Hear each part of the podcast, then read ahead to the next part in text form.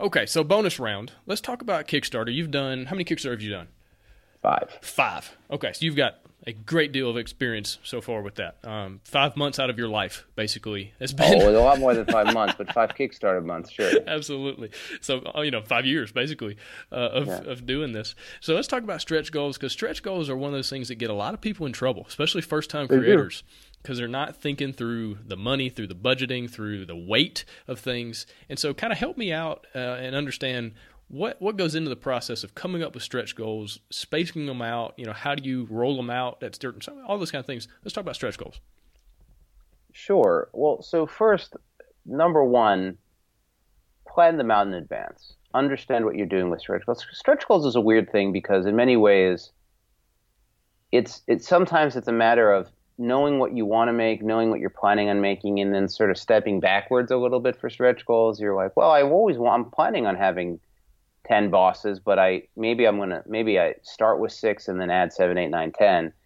You can only you can't do that too much, but sometimes there's things that you're like, I'm pretty sure these are all gonna go in, but maybe I'll back one off to have it as a stretch goal.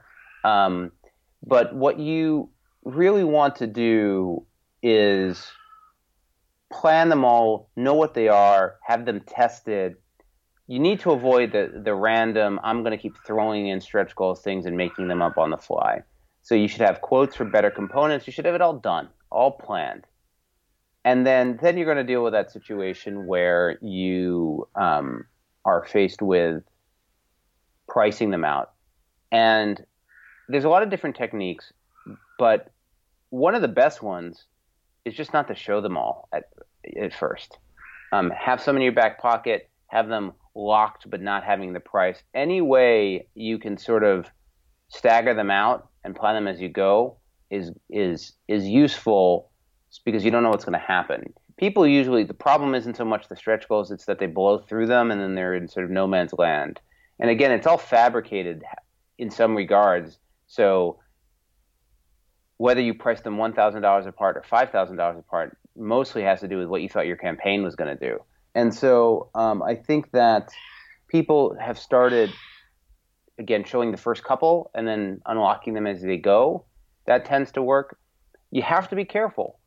The pinnacle of that mistake was Jamey Stegmaier and Scythe. Mm.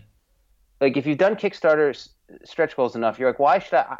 The best thing for me to do would be to price them out as I go and not pre-plan them because I know I have no idea what's going to happen.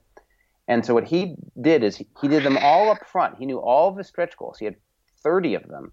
And he wanted to sort of unlock a stretch goal a day and he wanted to get everyone getting involved and community and all these great ideas. But what he was doing was he was pricing them each day based on how things were going.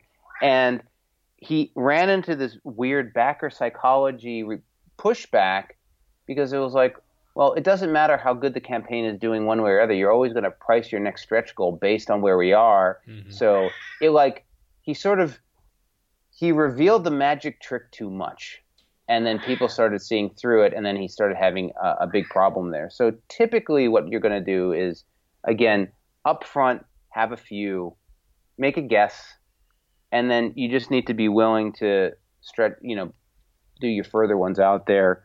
Um, just don't start doing adding stretch goals because backers come up with ideas you've never thought of. Just that's yeah. when you get hurt. You know, if you're going to do custom dice, have it priced out, know what it means, and put it at the, the pricing that makes sense.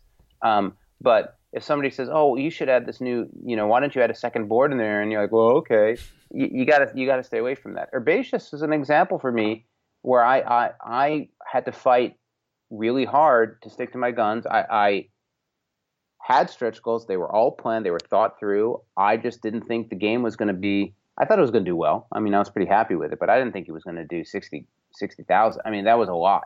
And so I got past that point. and I had we had one. I, I eventually added one thing towards the back of the campaign, but I spent three weeks thinking about it. I was like, "Hey guys, I hear it. I'm going to work on something. If we can come up with something good, we'll add it."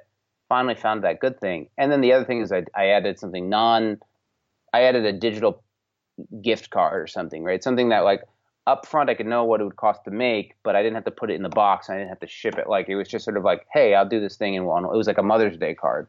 But yeah, no, I mean, you just plan that out in advance and stick to your guns and and don't get yourself in hot water. Yeah, and knowing when to say no and saying, you know, good idea, but we're not doing that right now. Yeah, it's hard. You, I mean, you just got to explain it. You like, you know, I mean, again, if you look at some of the threads on the on the on the herbaceous side, I, I had to sort of deal with that sort of constant question. And I, and that that scythe campaign is is, is really interesting because he really was doing something that on paper seemed like a really good and interesting way to do it, and then in practice he sort of hit. Now he has, you know, when you're dealing with that many people, you start dealing with a lot of people who are harder to work with. Right, it scales. Yeah, absolutely. And I really, really appreciate all your insight, all your uh, ideas and the experiences, and just sharing them uh, with me and with the with the BG, sure. BGDL community. And uh, have a great day, man. Yeah, thanks a lot.